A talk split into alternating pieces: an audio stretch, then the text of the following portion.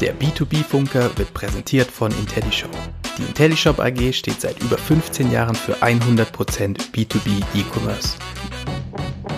Überzeugen Sie sich selbst von unserer Software und vereinbaren Sie noch heute Ihren persönlichen Demo-Termin unter intellishop-software.com/podcast-demo. So, herzlich willkommen zur ersten Folge des B2B-Funkers, dem B2B-E-Commerce-Podcast. Unser heutiger Gast hier in der Runde, oder mein heutiger Gast hier in der Runde, ist der Daniel Radl. Hallo, Herr Radl. Ja, hallo. Vielen Dank für die Einladung. Ja, gerne. Ich freue mich hier wirklich auf ein spannendes Gespräch und genau, damit nicht nur ich Sie kenne, sondern auch die Zuhörer Sie ein bisschen kennenlernen. Vielleicht steigen wir ganz kurz ein. Eine kleine Vorstellung. Wer sind Sie und was machen Sie? Ja, sehr gerne. Ja, Daniel Radl, wie schon genannt, Mitte 30, habe 2008 mein erstes E-Commerce-Projekt gestartet. Das war noch ein komplett eigenes Projekt, damals noch mit dem Fokus auf B2C. Habe dann aber 2010 erkannt, dass B2B mir einfach deutlich mehr liegt und bin seitdem im B2B-E-Commerce tätig, mittlerweile in einem großen Industrieunternehmen bei der Firma Paul Horn in Tübingen und leite dort Marketing und E-Commerce. Das ist ja so mal wirklich die ganz grobe Zusammenfassung von dem, was ich aktuell tue. Sehr gut, genau. Und das ist auch sozusagen einer der Gründe, warum ich denke, dass Sie hier für die Zuhörer auch ein spannender Gast sind, nämlich Ihre Tätigkeit bei Paul Horn und auch Ihre lange Vergangenheit. Sie haben ja gerade schon gesagt, seit 2008 im E-Commerce tätig. Das heißt, da können Sie jetzt schon auf einen, ja, über 10 Jahre letztlich dann zurückschauen, auf einen breiten Fundus an Erfahrungen. Und ich bin wirklich gespannt, was Sie uns jetzt hier berichten werden. Vielleicht steigen wir nochmal ganz kurz bei Ihrer letzten Station ja jetzt in der Tiefe nochmal ein, bei Paul Horn.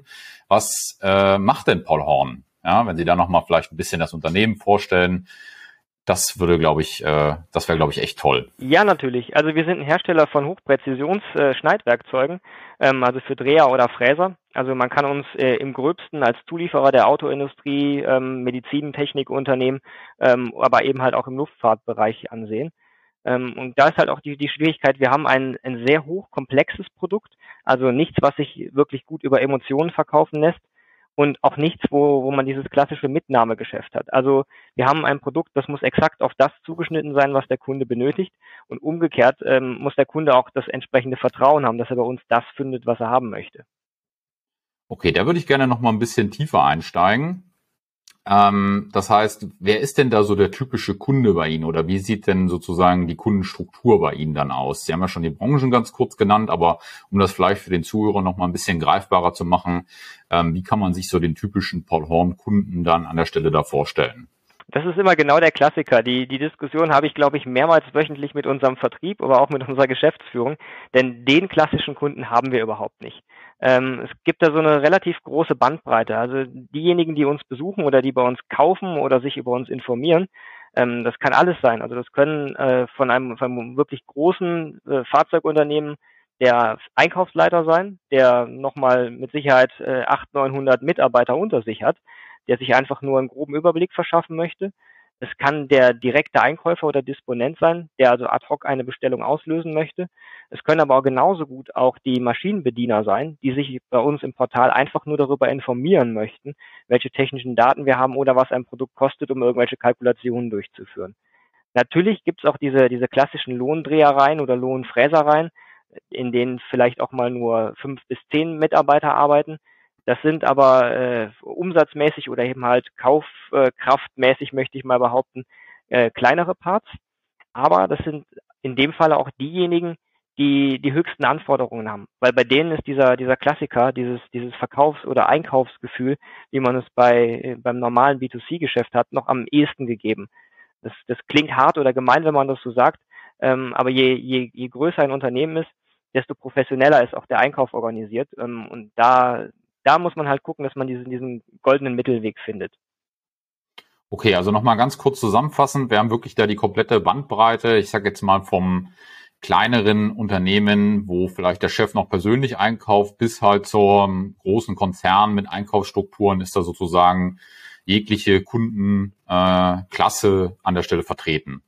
Korrekt. Und genau an der Stelle wird es dann auch eigentlich wieder interessant, also wenn man über das B2B-Commerce spricht, weil Ich behaupte immer mal so ein bisschen, man entwickelt sich ein wenig zurück. Nicht im negativen Sinne, sondern einfach, man hat vor vielen Jahren mal versucht, dass man von der reinen Einkaufsplattform weggeht und versucht, dieses Verkaufs- oder Einkaufserlebnis dem Kunden zu bieten, dass man ja, Entertainment gibt es in unserem Bereich nicht, aber dass man ihm wirklich dieses Gefühl gibt, dass das Spaß macht, irgendwo einzukaufen. Aber je professioneller die Kunden werden oder desto professioneller der Einkauf organisiert ist, desto mehr geht man dahin zurück, dass die eine Einkaufsplattform suchen. Okay, und da ist dann letztlich ja auch die Herausforderung, sozusagen dieses Spannungsfeld im Bereich B2B-E-Commerce natürlich zu bespielen, oder? Ja, die Herausforderung ist weniger die reine Bespielung, also dass man die unterschiedlichen Kundengruppen erreicht, sondern die Herausforderung ist eher, das Ganze über eine Plattform zu machen und über diese eine Plattform oder über dieses eine System auch so gut zu machen, dass die Kunden auch wirklich bei einem kaufen und nicht wieder auf den alten Weg mit Fax oder E-Mail zurückspringen. Ja, okay, verstehe. Da können wir ja vielleicht mal direkt einsteigen. Also wie sieht denn sozusagen der Stack bei Ihnen dann aus, den Sie da einsetzen? Also bei uns ist es ja tatsächlich eine IntelliShop-Lösung aktuell. Also das ist wahrscheinlich auch einer der Gründe, warum ich heute hier bin.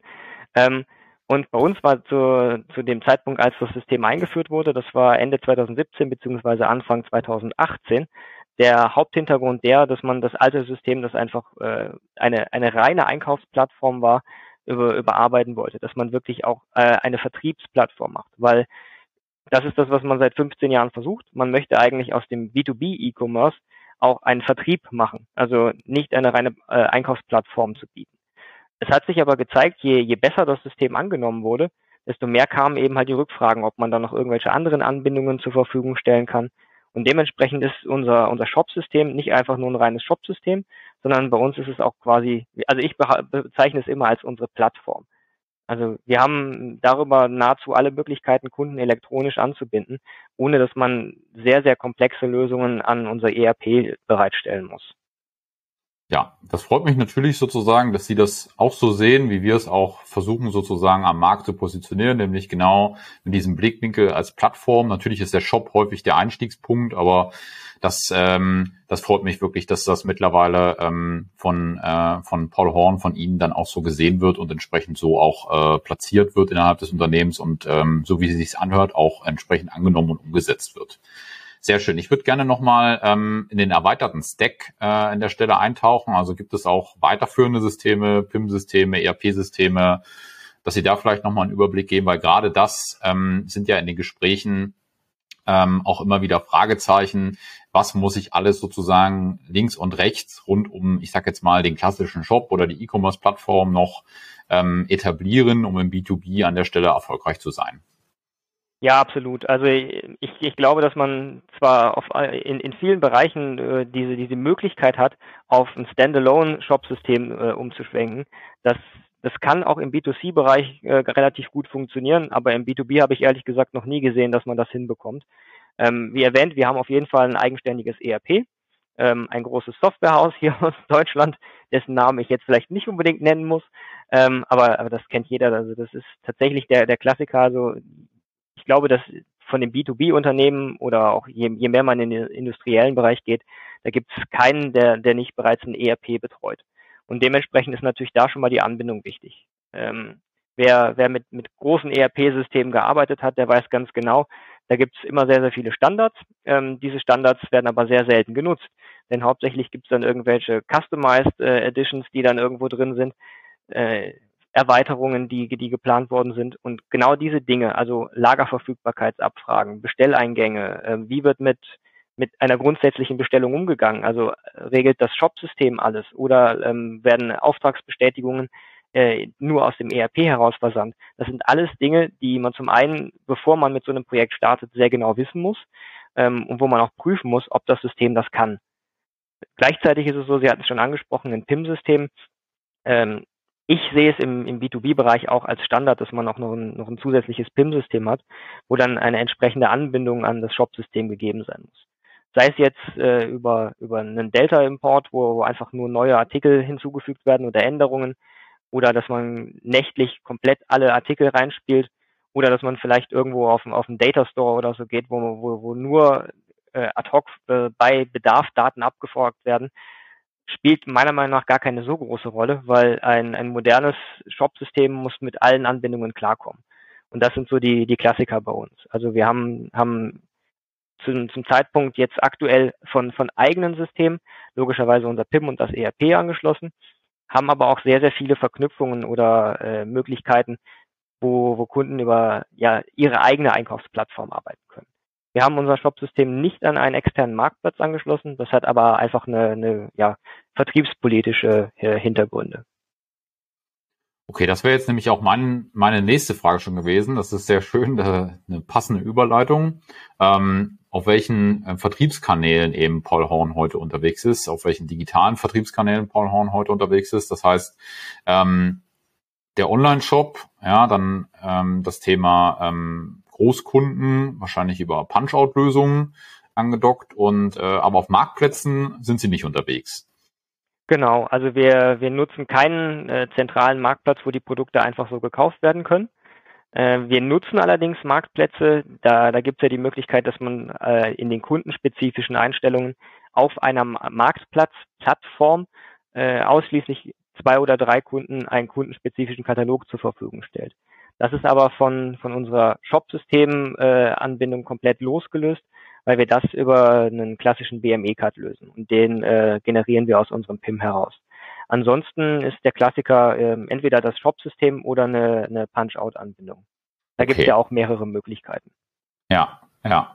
Okay, und jetzt zum Beispiel mal ganz provokant gefragt, sowas wie so ein Merkateo oder einen Amazon Business, was ja jetzt auch in vielerlei Munde in den letzten Monaten immer sehr stark ist, weil da natürlich auch starke Wachstumsraten sind und man immer sagt, wenn ich da gerade bei Amazon Business jetzt zum Beispiel als Erster mit dabei bin oder gerade als Hersteller, ist das ja für Amazon vielleicht auch interessant, da entsprechende hochwertige Produkte zu haben.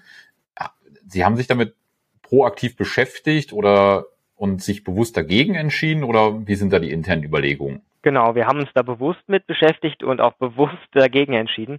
Aus dem einfachen Hintergrund, bei uns gibt es nicht den klassischen Preis. Also je nachdem, was für einen Spezialbereich oder für ein Spezialgebiet unser Kunde hat, benötigt er aus dem Gesamtportfolio nur einen sehr, sehr geringen Anteil.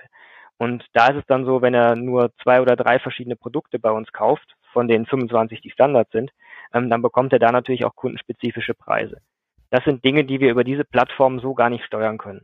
Also das wäre nur die Möglichkeit, dass man allen Kunden dort, oder beziehungsweise es gibt 2 oder 3 Kundengruppen, die man anlegen kann. Das wird aber dem nicht gerecht, was wir darstellen wollen, weil wir wollen nämlich ein Partner für unseren Kunden sein, und dementsprechend bekommt er auch den genau für ihn korrekt ausgewiesenen Preis. So, wir arbeiten sehr, sehr selten in der Masse mit Standardpreislisten. Die gibt es zwar mal, aber wir arbeiten auch nicht wie große Direktvertriebsunternehmen damit, dass wir eine Standardpreisliste haben und auf alles 80% Rabatt geben. Sondern das ist bei uns sehr kundenspezifisch. Und man muss natürlich auch dazu sagen, unser Shop-System ist immer nur der Einstieg. Also wir haben, wie gesagt, 25.000 Standardartikel, die bei uns im Shop-System auch gelistet sind. Wir haben aber knapp über 400.000 Sonderartikel. Also das sind die Dinge, die wirklich beim Kunden relevant sind, dass er da an einen Spezialartikel kommt. Und da sehen wir eigentlich so ein bisschen die Gefahr für uns, also beziehungsweise eigentlich nur für unser Unternehmen oder unseren Unternehmenszweig. Wenn wir da über eine Plattform arbeiten, dann geht genau unsere Stärke verloren, nämlich die direkte Kundenbindung an unseren Vertrieb und an unsere Techniker. Da haben wir nämlich eine zusätzliche Hürde drin dann, und das würde halt uns nicht gerecht werden, weil wir wollen Qualität und Geschwindigkeit gleichzeitig, und sobald da noch eine zwischengeschaltete Plattform ist, verlieren wir mindestens einen Tag. Ja. Verstehe. Nee, absolut verständlich. Und wie gesagt, ich gebe ja den Unternehmen ja auch meistens immer nur mit, dass man sich damit nochmal proaktiv beschäftigt und dann eine bewusste Entscheidung daraus trifft. Und das ist ja sehr logisch nachvollziehbar, warum sie sich eben gegen zum Beispiel die Sichtbarkeit oder die Einspielung auf Amazon Business entsprechend entschieden haben. Nee, super, passt. Genau, also man muss vielleicht dazu sagen, wir haben natürlich auch große Kunden, die aus einer Unternehmensgruppe kommen. So, und da, also wenn ein Industrieunternehmen jenseits der 100.000 Mitarbeiter hat, dann gehen die sehr schnell dazu über, dass sie sich eine komplett eigene Infrastruktur, eine eigene Plattform, also ihren eigenen Marktplatz in-house schaffen. Und das sind natürlich Dinge, bei denen sind wir schon aktiv, aber das ist dann eben halt keine globale Geschichte. Ja. Heißt nicht, dass sich das nicht in den nächsten Jahren ändern kann. Also so Vertriebsentscheidungen sind natürlich etwas, die man Jahr für Jahr nochmal überdenkt, prüft, wie sich denn der ganze Markt entwickelt, wie sich die Technologie entwickelt. Und dementsprechend, Stand jetzt, sind wir auf diesen Marktplätzen nicht aktiv. Mhm. Okay. Wie sieht das denn aus im internationalen Kontext? Ja? Ist Paul Horn international unterwegs und in welchen Märkten machen Sie denn auch international vielleicht schon E-Commerce? Ja, wir sind international unterwegs, haben aktuell den Online-Shop in Deutschland ausgerollt und in UK, also im Vereinigten Königreich. Da haben wir ein und dasselbe System, wohl bemerkt, am Laufen. Der nächste Shop, der jetzt folgen wird, oder beziehungsweise die nächste Erweiterung, die kommt, ist dann auf unseren US-amerikanischen Markt. Beziehungsweise es ist nicht nur US-amerikanisch, sondern von dort wird natürlich auch der kanadische und der südamerikanische Markt betreut.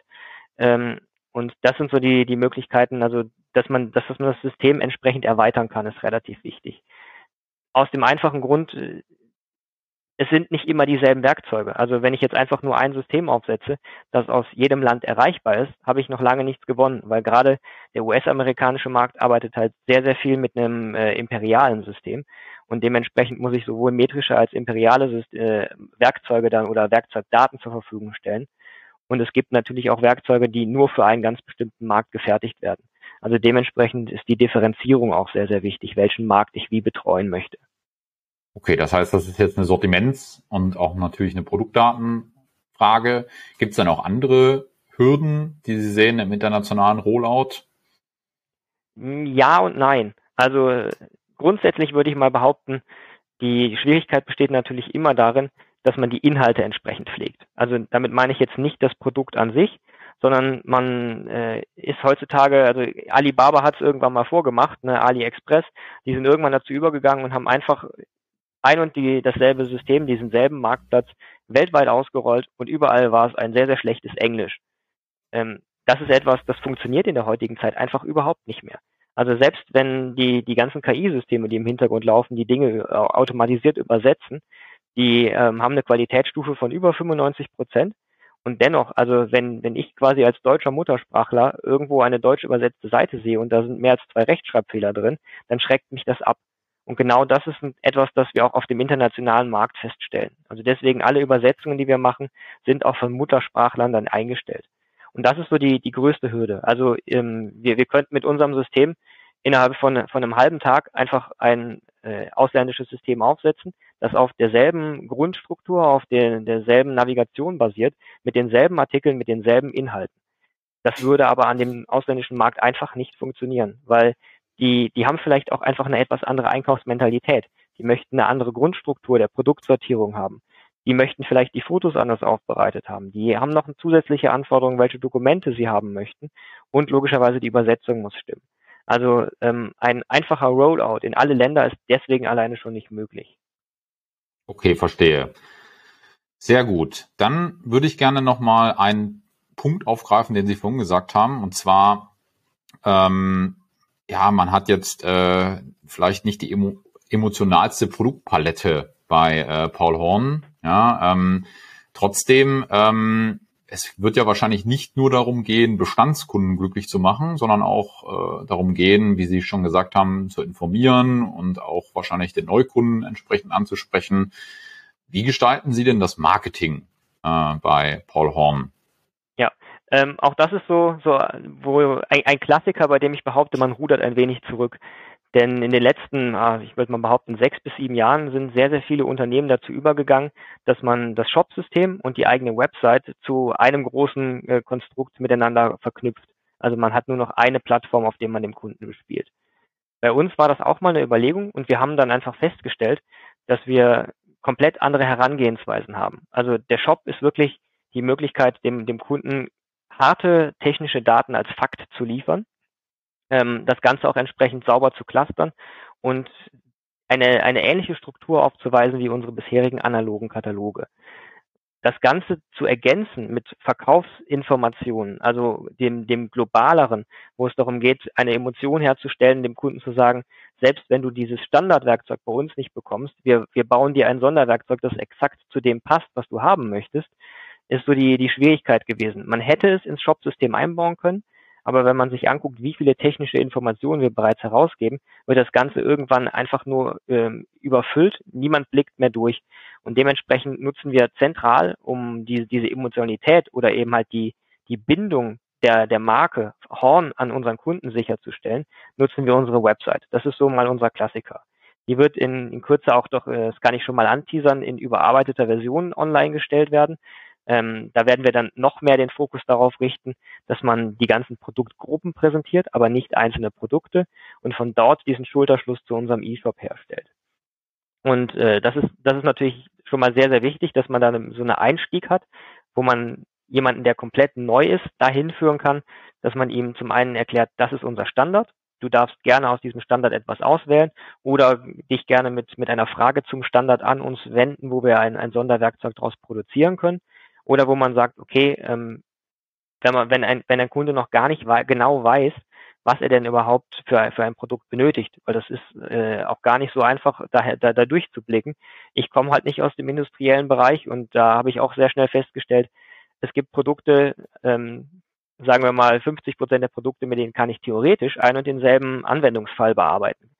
Aber je nachdem, was der Kunde vorhat, was er für eine Maschine dort stehen hat, was er für einen Werkstoff bearbeitet, kommen nur noch ganz, ganz wenige Werkzeuge in Frage, die das Ganze dann auch in Perfektion erfüllen.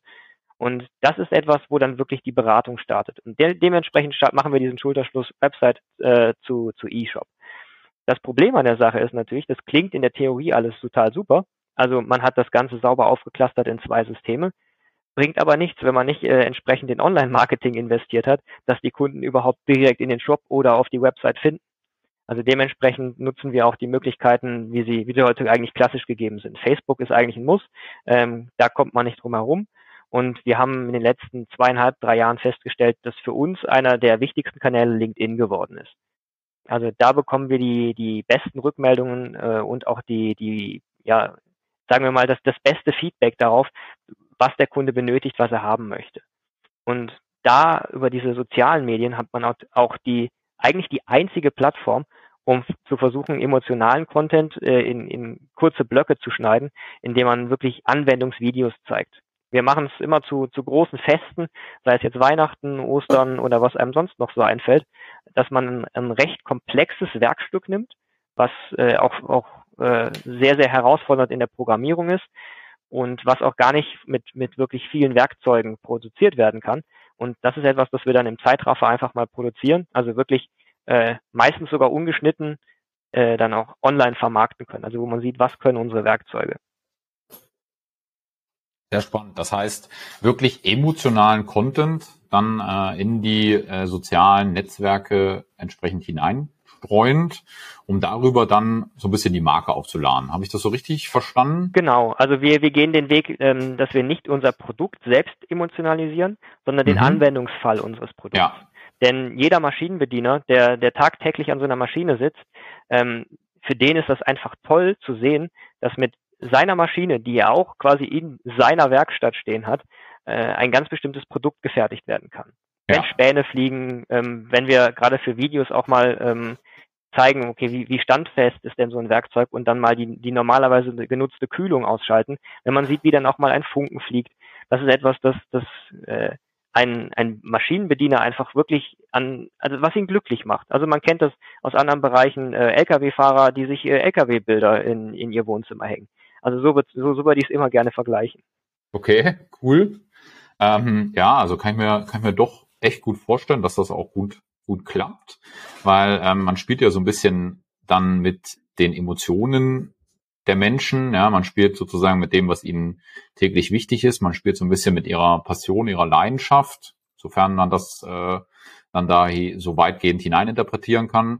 Aber das ist wirklich sehr, sehr spannend, also weil gerade in dem B2B-Kontext, so ich sag jetzt mal dieser Online-Marketing-Mix, der ist natürlich, da haben viele noch Fragezeichen dran, ja? Also ob das sozusagen für einen funktioniert, aber Sie sagen für Paul Horn, das funktioniert ganz gut, ja, also LinkedIn zieht da an, oder war das jetzt durch Corona letztes Jahr auch nochmal sehr stark, weil die Leute halt einfach online da unterwegs waren oder davor auch schon, oder wie sind da Ihre Beobachtungen? Also LinkedIn ist der Kanal, der am stärksten anzieht, einfach aus dem Grund, weil das den etwas professionelleren Kontext hat.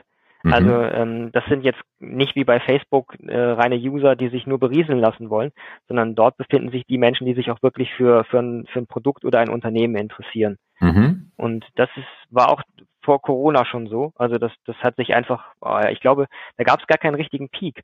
Also da hat sich sehr wenig getan. Also die Steigerungsraten sind ziemlich gleich geblieben. Ja, okay. Also eine natürliche Weiterentwicklung dann. Okay, gut. Verstehe. Und wenn man das jetzt mal ganzheitlich anschaut für Paul Horn, macht das dann schon einen Impact? Oder ist das natürlich für den Online-Kanal jetzt der wichtigste Zubringer? Aber gesamtheitlich, Vertriebs-Marketing, mixtechnisch gesehen, ist das noch die Sparflamme und der Rest kommt dann, oder der Großteil kommt noch über Messen und Direktmarketing, oder wie ist das im Gesamtmarketing-Mix zu bewerten? Ja, im Gesamtmarketing-Mix ist es tatsächlich ein verschwindend geringer Anteil, der über die sozialen Medien reinkommt. Das liegt einfach daran, weil wir, das ist wieder dieser Schulterschluss zur Beratung. Gerade wenn ein Neukunde kommt, dem kann ich natürlich die Möglichkeit geben, über die sozialen Medien sich zuerst mal über uns zu informieren. Da sind wir aber nicht das einzige Unternehmen, das auf diese Weise versucht, Kunden zu finden. Und da schaltet sich sehr, sehr schnell die Technik oder unser Vertrieb entsprechend rein, wo auch die persönliche Bindung wichtig ist. Denn man darf nicht vergessen, unsere Produkte werden ja in Bereichen eingesetzt, wo es auch mal sehr große Losgrößen gibt oder wo alles just in time läuft. Da hilft es, also ich bin fest davon überzeugt, dass wir eine Branche sind, die niemals zu 100% auf Online wechseln wird, sondern es wird immer so sein, dass man einen menschlichen Gegenpart benötigt. Also egal wie groß oder klein ein Kunde von uns ist, er möchte einen persönlichen Ansprechpartner haben, an den er sich wenden kann, also nicht im Falle von Problemen, sondern auch im Falle von Fragen oder technischen Weiterentwicklungen. Das ist so die große Stärke, also jemandem ein Produkt innerhalb kürzester Zeit nach Hause liefern zu können, ist heutzutage nichts Besonderes mehr. Das ist so der absolute Standard, der von einem Unternehmen erwartet wird. Aber zeitgleich auch einen Anwendungstechniker irgendwo anbieten zu können, der dem Kunden dabei hilft, die Maschine auf ein komplett neues Werkzeug einzustellen, also wirklich die Einfahrvorgänge vornimmt, das ist so die Stärke, die immer mit dazu reinspielt. Das macht es aber auch schwierig, die Kanäle entsprechend zu messen. Also wenn jetzt über den Online-Shop oder über unsere Website der Erstkontakt hergestellt wurde und der Kunde in dem Augenblick bereits festgestellt hat, er benötigt ein Sonderwerkzeug, dann geht er logischerweise auf uns zu. Das ganze Werkzeug wird entsprechend ausgelegt und die Erstbestellungen laufen dann auch über den Vertrieb, also über unseren klassischen Außendienstvertrieb, über die Anwendungstechnik und Nachbestellungen dann teilweise über Telefon. Also wo dann bei uns im Innendienst oder auch der Außendienst angerufen wird, damit die Nachbestellungen laufen. Es hat dann eine relativ lange Laufzeit, bis ein Kunde auch wirklich dieses große Vertrauen ins Unternehmen hat, dass er sagt, okay, ich bestelle jetzt genau diesen Sonderartikel online. Und da kommt wieder ins Spiel, dass man natürlich ein Shopsystem braucht, wo ich die ganzen Standardartikel abbilden kann, aber das auch in der Lage ist, einen kundenspezifischen Sonderartikel auch genau nur für diesen Kunden als Kaufartikel zur Verfügung zu stellen. Ja. Also die Schnittstelle zum ERP an der Stelle ist sehr wichtig. Ja. Ja, nee, okay, das verstehe ich. Aber ich würde gerne nochmal bei dem Themenkomplex Online und Offline und wie sich das in Zukunft sozusagen weiterentwickeln könnte nochmal bleiben, weil das in der Tat eins der Top-Themen ist, glaube ich, für die nächsten Jahre auch. Es ist ja am Ende des Tages, ich sage jetzt mal, die natürliche Weiterentwicklung von CRM. Ja, also, dass ich irgendwo verstehe, ich habe Interessenten, wie bewegen sich die, wie verhalten sich die, wie spielt die Webseite dort rein? Ja, gibt es dort Kontaktpunkte? Ich weiß nicht, haben Sie da schon Inhalte, die Sie auch rein digital an der Stelle produzieren und anbieten? Also ich sage jetzt mal Webinare oder Whitepaper oder spezielle Landingpages für Produktlaunches etc. pp. Und verschränken Sie das mit Marketing schon oder wie kann ich mir das vorstellen, wie das sozusagen sich in Zukunft da weiterentwickeln wird? Ja, also da gibt's tatsächlich den Corona-Impact, weil das hat sich im letzten Jahr sehr stark entwickelt. Das war allerdings dann kein reines Webinar oder keine reine Webinar-Plattform von uns, sondern das waren immer branchenspezifische Bereiche, also wo dann Messen ganz klassisch ersetzt worden sind durch die sogenannten digitalen Messen. In Wirklichkeit waren das Webinare, wo man die Möglichkeit hatte, seine Produkte zu präsentieren. Das hat im letzten Jahr natürlich durch Corona oder die dadurch bedingte Absage aller Präsenzmessen sehr, sehr stark zugenommen.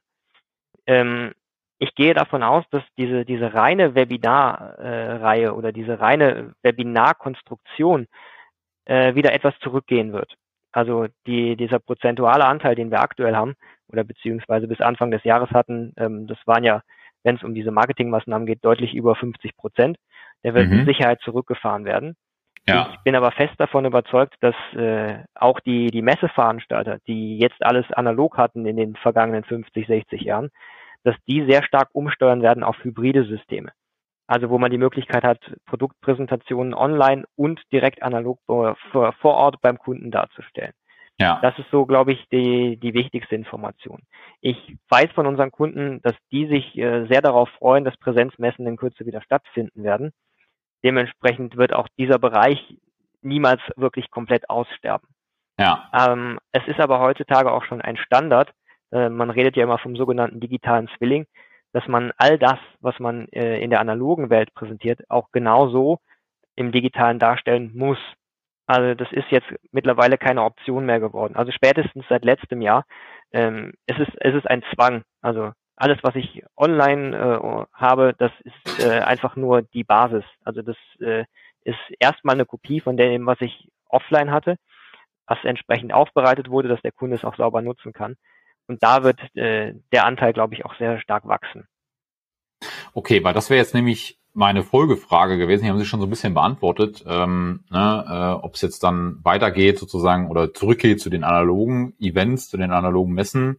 Aber das ist sozusagen, wenn ich das jetzt mal so zusammenfasse oder was ich bisher so verstanden habe von Ihnen, dann aber die primäre Leadquelle für Neukunden oder Neukundenakquisequelle für Paul Horn, dass es eben diesen Kontakt gibt, sei es jetzt digital, hybrid oder als Event vor Ort. Und da trifft man sich, da tauscht man sich aus, da informiert man sich und darauf aufbauen geht's dann weiter, ja? Mit ich sag jetzt mal Folgeaktivitäten, also zum Beispiel Paul Horn wird als Lieferant ausgewählt, dann gibt es die entsprechenden Entscheidungsprozesse im Einkauf etc. pp., wie man das so kennt im B2B-Einkaufsprozess und dann irgendwann ganz am Ende sozusagen für die reine Transaktionsabwicklung steht dann wieder der Shop. Genau, also man kann tatsächlich sagen, dass diese ganzen hybriden Events, die es geben wird, dass die der primäre Kanal werden. Unser Außendienst oder unser Vertriebsaußendienst und Innendienst, die bleiben wahrscheinlich weiter auf selber Personalstärke. Bei denen wird sich aber mit Sicherheit auch die Arbeitsweise ein wenig verändern. Also die waren auch früher schon nicht, und da bin ich eigentlich sehr, sehr dankbar, die klassischen Klinkenputzer, die an jeder Tür klingeln und versuchen, irgendwo irgendwelche Produkte einfach nur zu verkaufen, sondern die sind wirklich sehr, sehr spezifisch zu den Kunden gegangen, bei denen es wirklich relevant war, oftmals auch tatsächlich auf Einladung, also wo es darum ging, wir bräuchten jetzt jemanden hier. Mhm. Das wird sich auch gar nicht groß ändern, es wird sich lediglich ein wenig verlagern. Wir haben es im letzten Jahr festgestellt, dass unser Vertrieb gar nicht die Möglichkeit hatte, beim Kunden reinzukommen. Also selbst wenn ein Kunde weiterhin produziert hat, dann durfte niemand Externes in diese Hallen rein. Und da haben wir festgestellt, dass eine Beratung an sich nicht zwingend vor Ort stattfinden muss. Also das ist relativ schwierig in einem Chat darzustellen, aber die Videotools, die es heutzutage gibt, die Zooms und Teams in dieser Zeit, die sind mittlerweile für fast alle Anwendungsfälle ebenfalls geeignet, um damit dem Kunden etwas Grobes zu erklären. Ja, ja klar. Ne? Das ist natürlich jetzt mittlerweile gelerntes Verhalten. Ne? Alle irgendwie, die, ich sag jetzt mal, Entscheidungsträger sind oder so, hatten natürlich auch einen hohen Homeoffice-Anteil, hatten alle Teamsitzungen ohne Ende oder Zoom-Calls ohne Ende. Und das kann ich mir gut vorstellen. Das zeigen auch die Zahlen. Wir haben ja hier im Podcast in den nächsten Folgen auch den Herrn Schmitz vom Sales Department zu Gast, der sozusagen nochmal über den Vertrieb während Corona nochmal berichten wird und da auch ganz aktuelle Studienergebnisse dabei hat, die diese Entwicklung auch nochmal mit Zahlen, Daten, Fakten nochmal untermauern. Also von daher, die Sichtweise, die Sie in der Realität sehen, die spiegelt sich dann da auch nochmal in größeren Umfragepanels genauso wieder. Und ich glaube, da sprechen Sie sehr vielen B2B-Unternehmen gerade aus dem Herzen, was die Zukunft an der Stelle für den Vertrieb eben auch bedeutet. Okay, verstanden. Ja, also mir ist da an der Stelle relativ wichtig, weil das ist, glaube ich, also die ganzen Zahlen spiegeln es ja wieder. Und die Zahlen, also sobald die großen Öffnungen kommen, werden auch widerspiegeln, dass die Leute erstmal wieder sehr, sehr stark ins Analoge zurückspringen. Ja. Einfach, weil das ist einfach ein Mangel gewesen in den letzten Monaten. Da warne ich gerne davor, diese Zahlen einfach überzuinterpretieren. Weil wenn jemand dazu übergeht, wieder ins Analoge zu springen, dann darf man auf gar keinen Fall hingehen und überlegen, dass man die digitalen Investitionen entsprechend zurückschraubt, weil die Kunden ja jetzt ins Analoge gehen. Wie gesagt, ich bin fest davon überzeugt, wir werden uns sehr stark in das Hybride entwickeln und dementsprechend wird es einen kurzen Peak zurückgeben ins Analoge, aber wir werden uns mittelfristig dazu festfahren, dass wir, ich denke mal, 60% digital abwickeln und 40% noch analog sind. Ja, auf jeden Fall, denke ich auch. Sehr gut. So, dann gucke ich jetzt aber auf Ihre Webseite. Sie haben ja gesagt, die wird demnächst gelauncht und jetzt finde ich da sozusagen neben dem Online-Shop auch noch downloadbare PDF-Kataloge. Ja? Korrekt, ja. Gibt sozusagen dann trotzdem noch das in Zukunft dann auch oder wird das dann zurückgefahren? Weil das ist ja sozusagen die Bibel, ja, die typische B2B-Bibel, die sehr, sehr viele Unternehmen heute noch sozusagen als das primäre Ausgangssignal aus dem PIM immer noch verstehen. Wie wichtig ist denn sozusagen der Printkatalog für Sie heute und vielleicht wie wichtig wird er morgen auch sein? Ja, das ist eine ganz, ganz schwierige und auch ganz fiese Frage. Für uns als Unternehmen wird der Printkatalog immer eine bestimmte Wichtigkeit haben. Die Schwierigkeit an der Sache ist, wenn man sieht, diese Kataloge, die man bei uns runterladen kann, das ist ja nicht nur einer, das sind sehr, sehr viele. Bei uns ist das eine riesengroße Katalogbox. Und da sich unsere Produkte und unser Markt sehr, sehr schnell immer verändern, darf man davon ausgehen, wenn diese mehreren tausend Seiten gedruckt worden sind, dass das ganze Konstrukt schon veraltet ist. Dann sind vielleicht noch 99% davon relevant und 1% ist irgendwo verloren gegangen, weil es dieses Produkt schon nicht mehr gibt oder in Kürze nicht mehr gibt. Dementsprechend bin ich selbst, also alleine natürlich auch, weil es mein Marketingbudget belastet, kein großer Freund davon, unzählige Kataloge zu drucken. Es gibt aber auch Bereiche, in denen macht es einfach Sinn. Also es gibt Produktionsbereiche, in denen stehen keine Computer, keine Möglichkeiten, in denen ich irgendwo arbeiten kann. Da gibt es nur die Möglichkeit, analog zu arbeiten. Wir merken aber auch jetzt schon, dass die Anzahl an bestellten und genutzten Katalogen deutlich zurückgeht. Also war es früher noch so, dass ein Unternehmen 6 verschiedene Einkäufer hatte, dann hat man bei uns angefordert, dass man bitte 6 Katalogboxen bekommt. Mittlerweile ist es so, wenn die noch 2 Katalogboxen geschickt bekommen, dass sie sich schon an uns wenden und darum bitten, dass man nur noch eine schickt. Sie brauchen ja nicht so viele. Ich habe aktuell immer noch so ein bisschen Bauchschmerzen damit, diese Kataloge auch so als PDF darzustellen.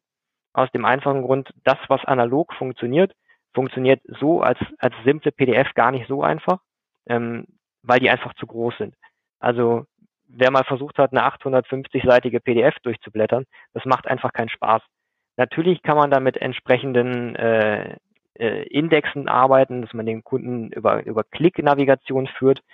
Das ist aber nicht unbedingt der Sinn der Sache. Ich glaube, dass es die Digitalisierung von den Katalogen, also wenn man jetzt mal vom Shop-System oder von der Website absieht, eher dazu übergehen wird, dass man bestimmte Blätterkatalogprogramme nutzt, wo der Kunde auch die Möglichkeit hat, sich aus diesen zig hundert Seiten die Artikel und die Produktseiten, die er benötigt, einfach zusammenzuklicken und sich mit 5 bis 10 Minuten Arbeit einfach seinen eigenen digitalen PDF-Katalog schafft.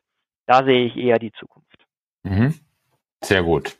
Ja, sehe ich auch so. Also ich würde vielleicht sogar noch einen Schritt weiter gehen und eine Hypothese in den Raum stellen, dass wir in Zukunft diese PDF-Version zum Download noch mehr verstecken, wahrscheinlich auf der Webseite, bis hier irgendwann ganz abgeklemmt wird, weil ich sag jetzt mal, eine gute Suche in einem Produktkatalog online, also dem Produktfenster des Shops sozusagen oder der E-Commerce-Plattform, dann doch, ich sag jetzt mal, dem 800-seitiger PDF das Wasser abgräbt.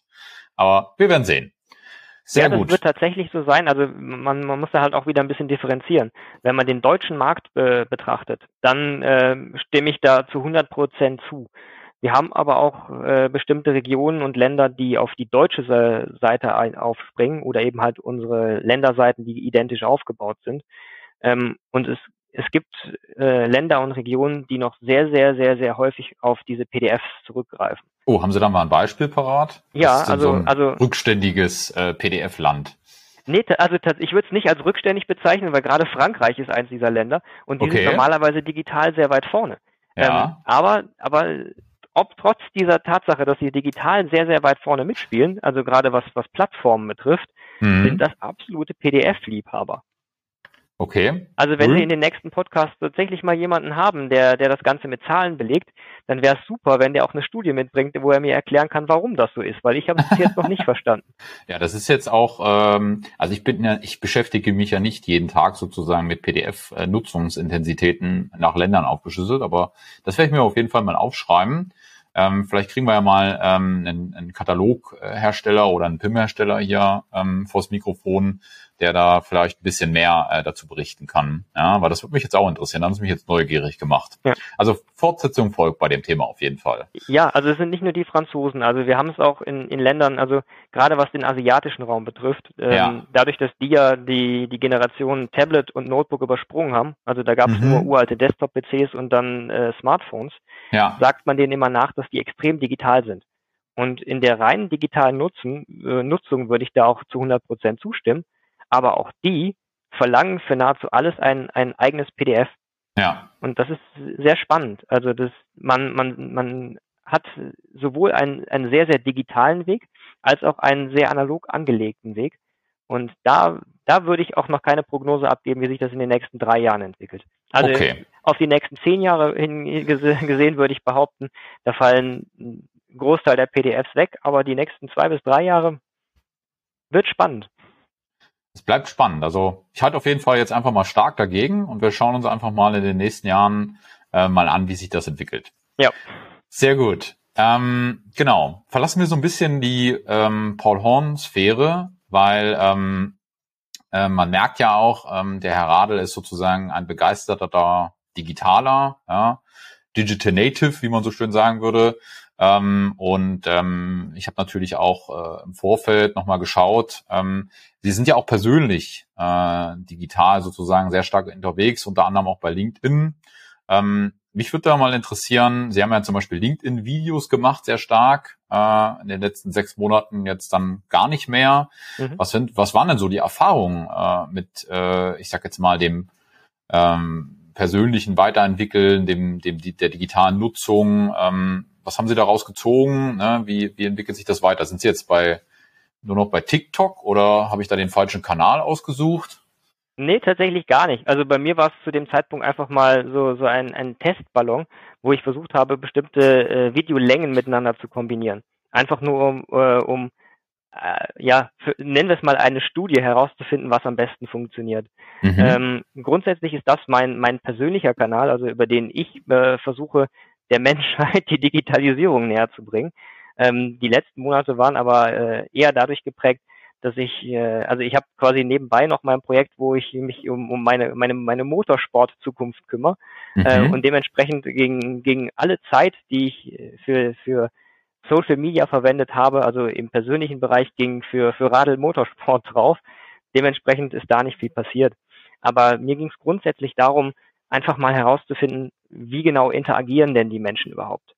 Denn es gab immer wieder viele Diskussionen, die ich auch bei LinkedIn, bei Facebook oder sonst wo gesehen habe, wo es darum ging, wie lang darf ein Video sein? Welchen Inhalt muss das Video haben, damit darauf entsprechend reagiert wird?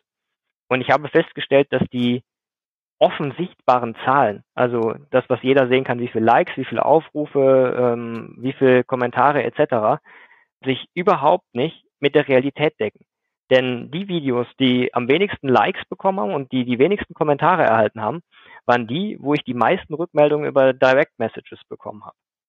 Also es gibt da scheinbar eine relativ große Diskrepanz zwischen dem, was Menschen offen äußern möchten und zwischen dem, wo es eine Frage gibt. Also das bezeichne ich immer so ein bisschen als die Oberflächlichkeit des Social Media. Wenn jemand eine ganz bestimmte, sehr saloppe Frage stellt, das passiert sehr gerne auch offen. Also das ist überhaupt kein Problem. Wenn aber jemand auch nur minimal die Befürchtung hat, dass, also gerade in so einem professionellen Netzwerk, dass es Richtung Shitstorm kommen könnte oder dass er sich vielleicht lächerlich macht, weil die Frage so peinlich klingt, dann läuft das Ganze über Direct Mails.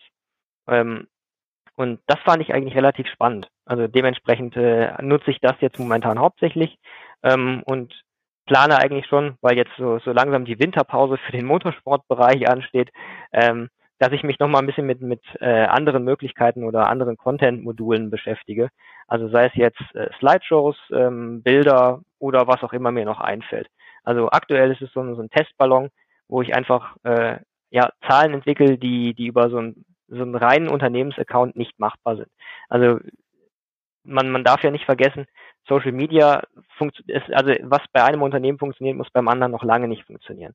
Das können Nuancen sein, die entscheiden, warum das so ist. Und das ist für mich eigentlich so die Möglichkeit, um einfach mal Dinge auszuprobieren. Mhm. Aber das ist ja auch das, was man, glaube ich, machen sollte an der Stelle. Also Experimente, ja, weil natürlich, das ist, glaube ich, klar, dass man nicht das Playbook X hat. Ja, das packe ich jetzt aus und arbeite Schritt 1 bis 15 durch und dann habe ich sozusagen 100.000 Follower und jedes Mal 150 Likes oder Daumen hoch oder was auch immer für Reaktionen sozusagen auf meinen Postings, sondern ich glaube, das ist in der Tat sehr, sehr stark individuell fertig und auch hängt aber auch sehr stark daran ab. Ich glaube, Sie hatten da vorhin ein sehr schönes Beispiel im Kontext Paul Horn, diesen emotionalen Content, ja, dann damit reinzupacken. Also wir machen ja auch die Erfahrung, dass insbesondere so Background, also Behind-the-Scenes-Posts, dass die mit Abstand am besten funktionieren. Gerade in den sozialen Medien, weil das die Leute natürlich interessiert, ja. Also wie sieht das eigentlich da hinten aus, ne? Wie sieht das eigentlich hinter so einem Webinar-Screen aus? Oder jetzt bei so einem Podcast zum Beispiel, ne? Wie wirkt das, wenn da die beiden zusammen da was aufnehmen, ne? Das ist, glaube ich, das, was die Leute interessiert. Und wenn man da natürlich noch eine interessante Story zu erzählen hat an der Stelle, dann hat man da, glaube ich, schon sehr, sehr viel gewonnen, ne? Und das empfehle ich auch jedem immer wieder, dass man da nicht zu lange irgendwie theoretische Abhandlungen machen sollte, sondern einfach mal was postet, ja, und mal so ein bisschen ins Ausprobieren halt hineinkommt, ne?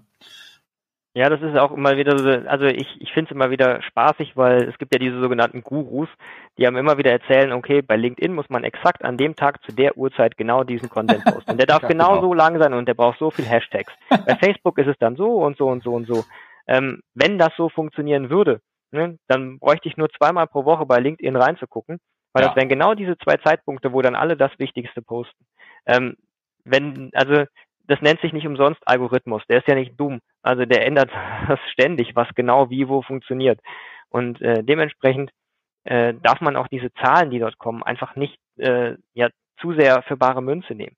Also nur weil ein Post einfach mal nicht viral geht oder nicht so gut funktioniert, hat das nicht den Hintergrund, dass das Produkt schlecht ist oder dass der Post schlecht war, sondern das kann hunderte Gründe haben.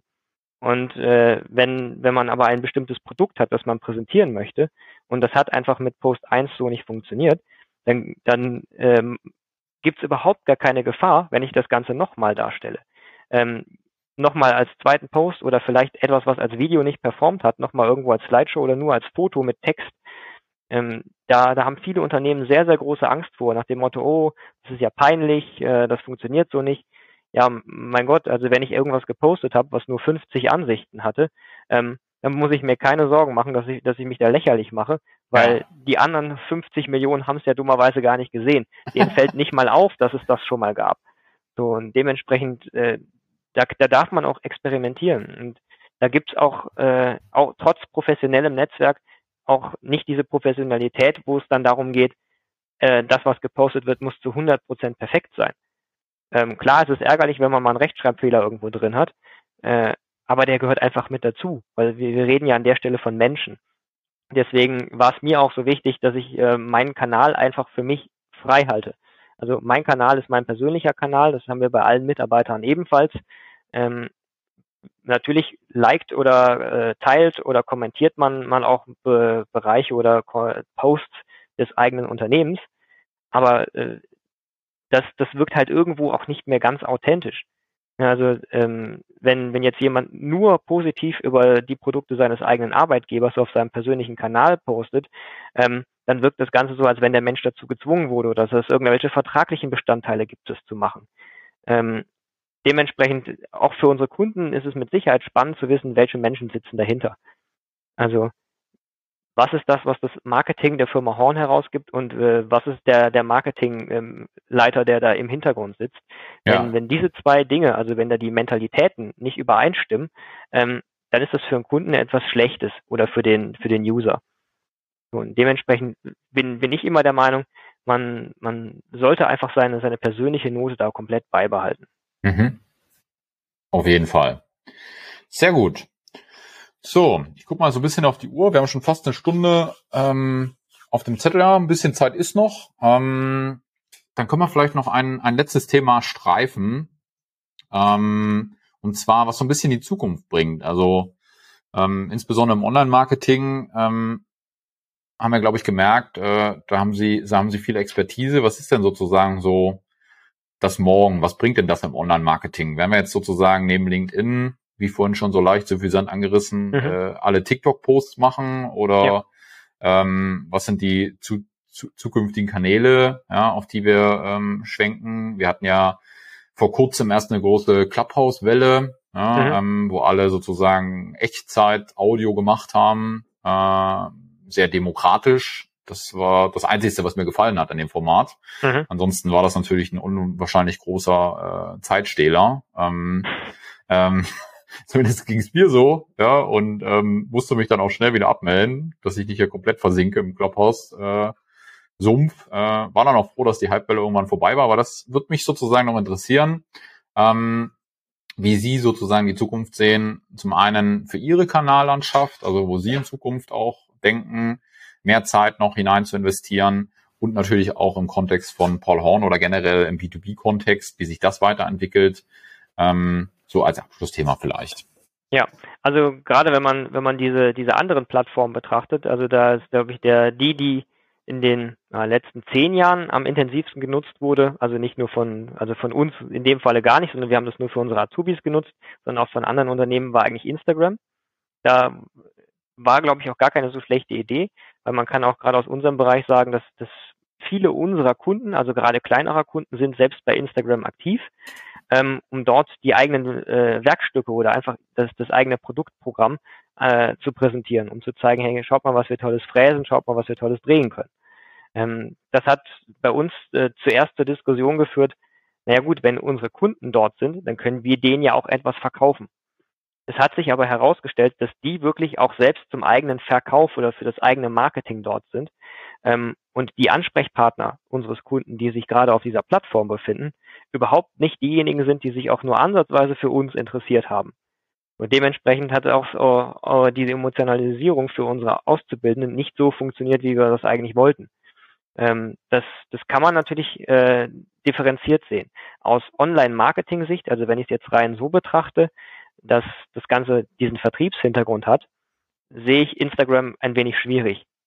Wenn ich es aber so betrachte, dass ich in Richtung Employer Branding gehe, also wo ich noch etwas mehr darstellen möchte, dann werden diese Plattformen plötzlich sehr, sehr interessant.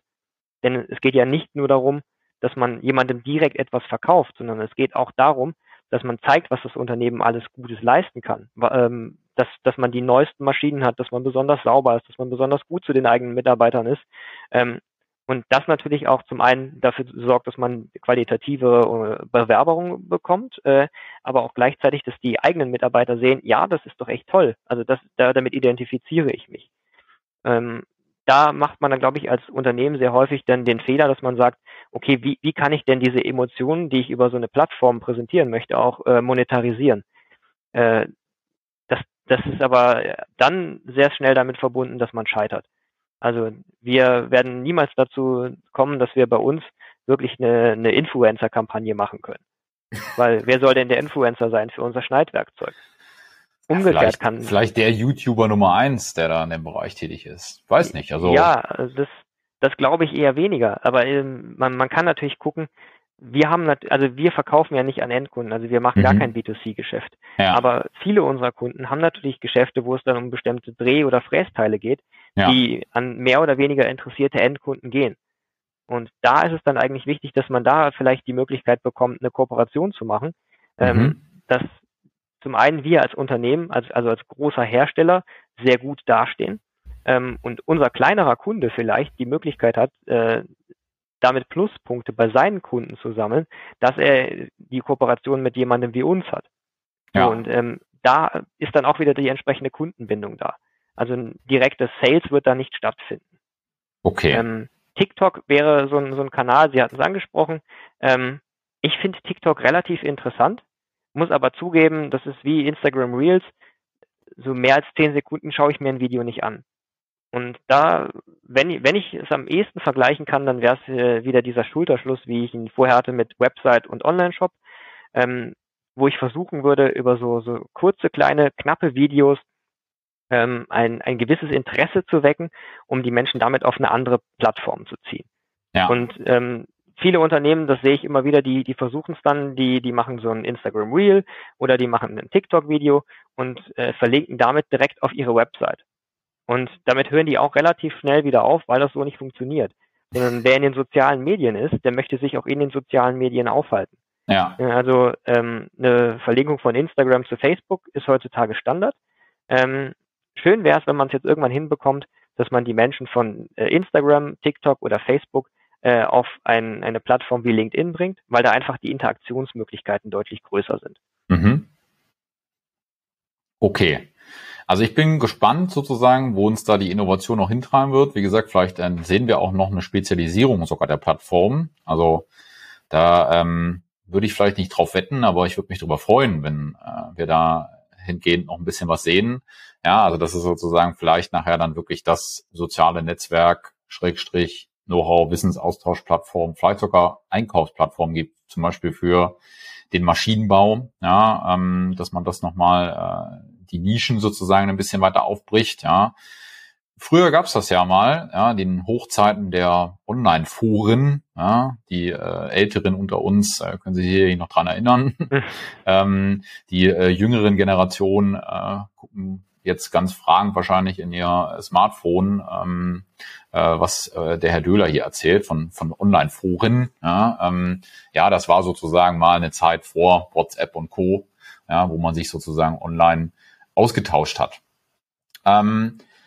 Sehr schön. Ja, es hat doch sehr viel Spaß gemacht hier gerade, so einen schönen Ritt sozusagen, zum einen durch die Welt von Paul Horn, durch die E-Commerce-Welt von Paul Horn und zum Schluss nochmal einen kleinen Blick sozusagen in den Themenkomplex Online-Marketing, weil insbesondere im Bereich Online-Marketing, das merken wir immer wieder, ich sehe das auch persönlich immer wieder, ja, man stellt den Online-Shop, ja, wenn man jetzt mal ganz zum Anfang zurückgehen, online und dann, man hofft zwar nicht mehr, ja, also man tut schon ein bisschen was dafür, aber so dieses gesamte Projekt dann auch als entsprechend umfangreicheres Change-Projekt zu betrachten, das stellt dann doch den einen oder anderen noch vor größere Herausforderungen. Und da, glaube ich, haben Sie heute einen sehr schönen Überblick gegeben, ja, was zum einen Paul Horn macht, was funktioniert, was auch für Sie persönlich und privat gut funktioniert. Und ich denke, da waren sehr, sehr viele Tipps und Impulse auch dabei. Und ja, ich würde mich auf jeden Fall über das Feedback freuen an dieser Stelle.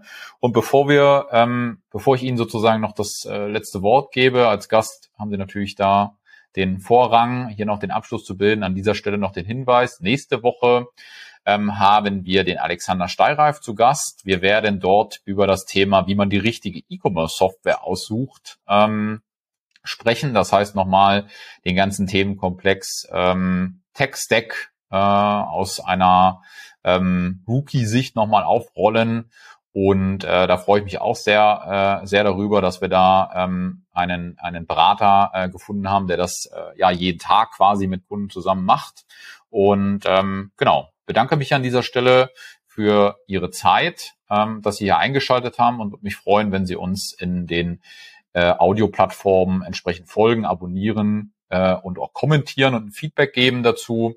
Da freue ich mich wirklich sehr darüber. Und jetzt, wie gesagt, nochmal vielen Dank, Herr Radl, und Ihnen gehört das Schlusswort. Ja, vielen Dank auch. Also zum einen an Sie, Herr Döhler, und auch natürlich auch an diejenigen, die es jetzt geschafft haben, die ganze Stunde mit uns beiden durchzuhalten bis zu diesem Punkt. Ja, wir haben jetzt sehr, sehr viele Punkte angesprochen in der letzten Stunde. Logischerweise ist das alles sehr, sehr oberflächlich, worüber wir gesprochen haben. Mich würde da wirklich auch das Feedback interessieren. Also wer zu irgendwas detaillierte Informationen haben möchte, der kann sich entweder direkt an mich wenden oder einfach dem Herrn Döhler eine Information geben, dass wir da vielleicht nochmal eine Folge drehen, wo wir ein ganz bestimmtes Detail ansprechen für eine Stunde. Ja. Weil im Normalfall ist es so, dass ich die Menschen aus meiner Abteilung wissen, dass ich problemlos über Themen auch gerne 3-4 Stunden Monologe halten kann. Das möchte ich jetzt hier niemandem antun, aber es gibt mit Sicherheit Themenkomplexe, die man nochmal im Detail betrachten sollte. Und deswegen, ja, vielen Dank und ich gehe mal davon aus, bis zum nächsten Mal. Alles klar. Bis dann. Tschüss. Tschüss.